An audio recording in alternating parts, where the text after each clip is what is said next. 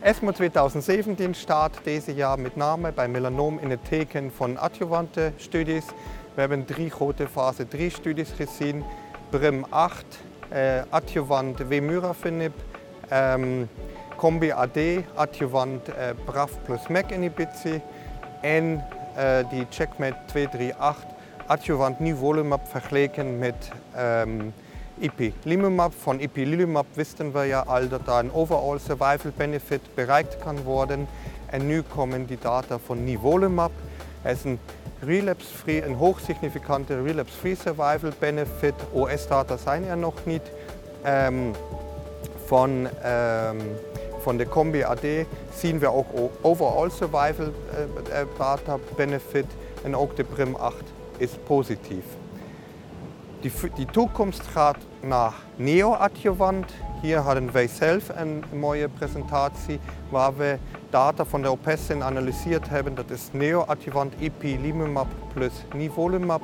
Waar we nu data analyseerd hebben of wij met bepaalde biomarker voorspellen kunnen of een patiënt uh, uh, een relapse krijgt. We, we hebben gezien dat patiënten die een interferon, een T-cell signature of een beta 3 signature, alle drie signatures laten hetzelfde zien, hebben dat deze groep niet relapse heeft. En in de andere groep die negatief is, lijkt Epinivo ook in een bepaalde groep van patiënten dat te voorkomen. Alle relapses zitten in deze negatieve groepen. Switch naar stadium 4. Hier zijn, hebben we de update van de 067-studie in een poster, Poffert Poster Sessie gezien. En die numerische voordeel, die klein is, maar wel te zien was, blijft bestaan voor Epinivo versus Nivolumab. En voor alle beide IP plus niveau of niveau is een hoogsignificante uh, overlevingsvoordeel vergeleken met ipilimumab alleen. Early phase data, ook interessant.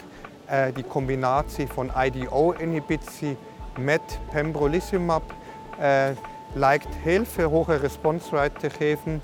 Uh, of dat dan hetzelfde gaat zijn hoe in, met IPI, maar het lijkt in de, in range te zijn met een veel betere tolerabiliteit.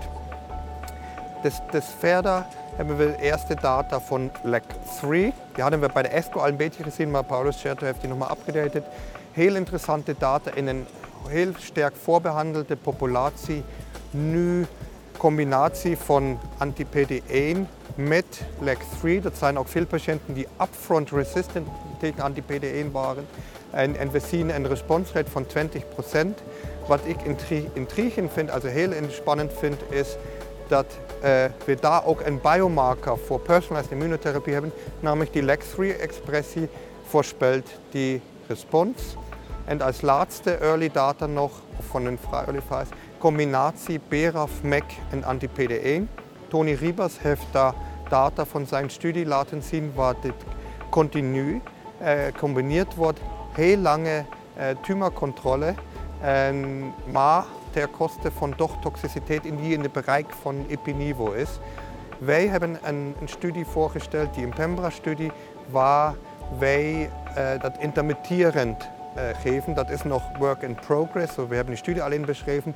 Maar ik kan al zeggen dat uh, wij ook heel goede responsen zien, maar met veel minder toxiciteit, omdat wij natuurlijk de BRAF-MEC veel korter aan die anti-PD1 toevoegen.